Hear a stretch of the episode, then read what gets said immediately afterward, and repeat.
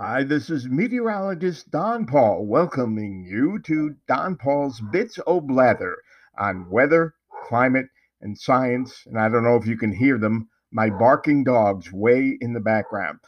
This will be episode 14 of this podcast. If you're enjoying it, I hope you will spread the word either by keyboard or by mouth.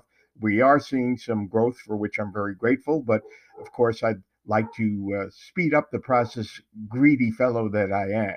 In any case, today's blog concerns whether or not the Northeast will see an early season widespread snowfall from late Thursday night through midday Friday, from Buffalo to Boston.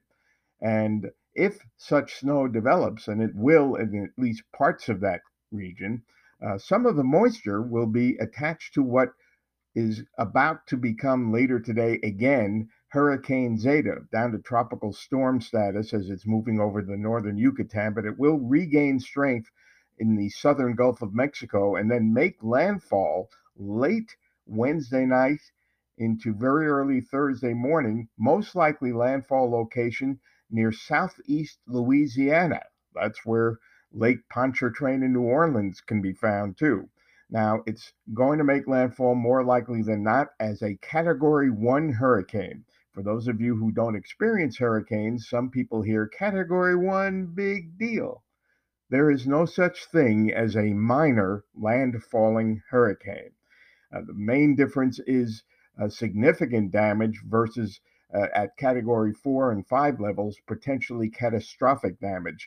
Even a Category 1 hurricane is likely later tomorrow night to produce a dangerous, potentially life-threatening storm surge from southeast Louisiana's coast all the way through the Florida Panhandle coast, and then some flooding rains as it moves inland across parts of Alabama, Mississippi. Then it will curl to the east toward the middle Atlantic seaboard, sending quite the surge of moisture. When it moves out to sea again into the Atlantic, it will have merged with a non-tropical storm system, which has been the one which produced heavy blowing snow in Colorado, New Mexico, freezing rain in parts of Oklahoma, northwest Texas. These two lows together will form a pretty significant nor'easter south of New England by Friday morning, with strong winds in New York City and Boston, some coastal flooding likely, and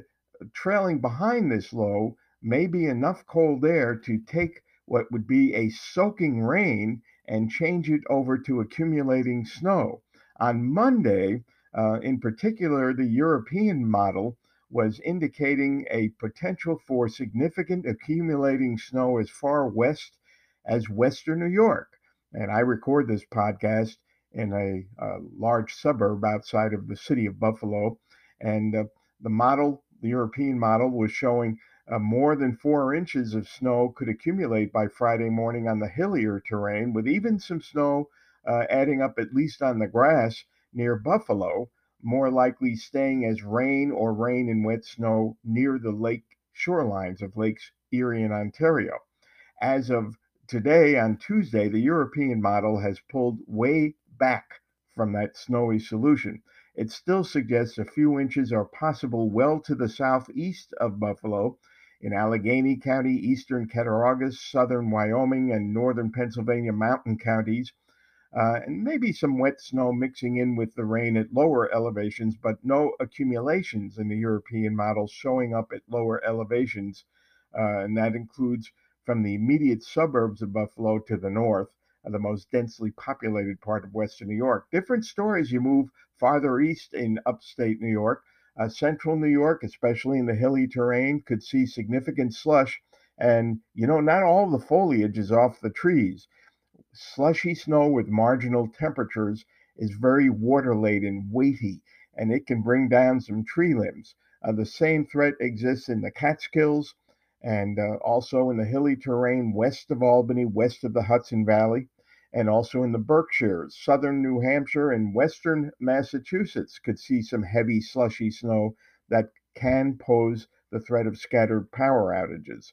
The American model, the GFS, never did go for the snow bit and essentially has no snow in western New York, with any snow threat well to the east in upstate New York. The Canadian model has been an in-between model. Yesterday on Monday, showing snow of a lesser depth over western New York compared to the European model, but certainly more than the American GFS model. On this Tuesday morning, when I'm recording this, the European, as I said, has pulled back for any measurable snow near Buffalo and the densely populated suburbs, but we could see some wet snow mixing with the rain. The rain itself will be soaking rain in what's called the southern tier of New York State, where well over an inch could fall from beginning Thursday afternoon as light rain and then becoming somewhat steadier and heavier rain later Thursday night into Friday. And again, the southern tier can get pretty hilly. So there is some potential for isolated heavy amounts of slushy snow in eastern Cattaraugus and Allegheny counties by Friday morning. During Friday, temperatures should warm enough for the remnant precipitation to begin to change back to rain, even on hillier terrain in western New York. Again, plenty of rain coming south of Buffalo, moderate rain as far north as Buffalo, and lighter amounts near Lake Ontario.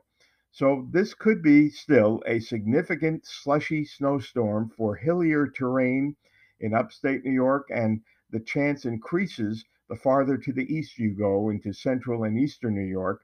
And for New York City and Boston and the Jersey Shore, that storm in the Atlantic that used to be Zeta and used to be the other low that produced heavy snow will produce strong winds and possibly some coastal flooding at high tide for New York Harbor and Boston. So we'll want to keep an eye on this. It's only Tuesday, of course, and plenty of change, plenty of uncertainty still possible between now and later on Thursday. I will keep you updated. Thanks for listening. And again, please share.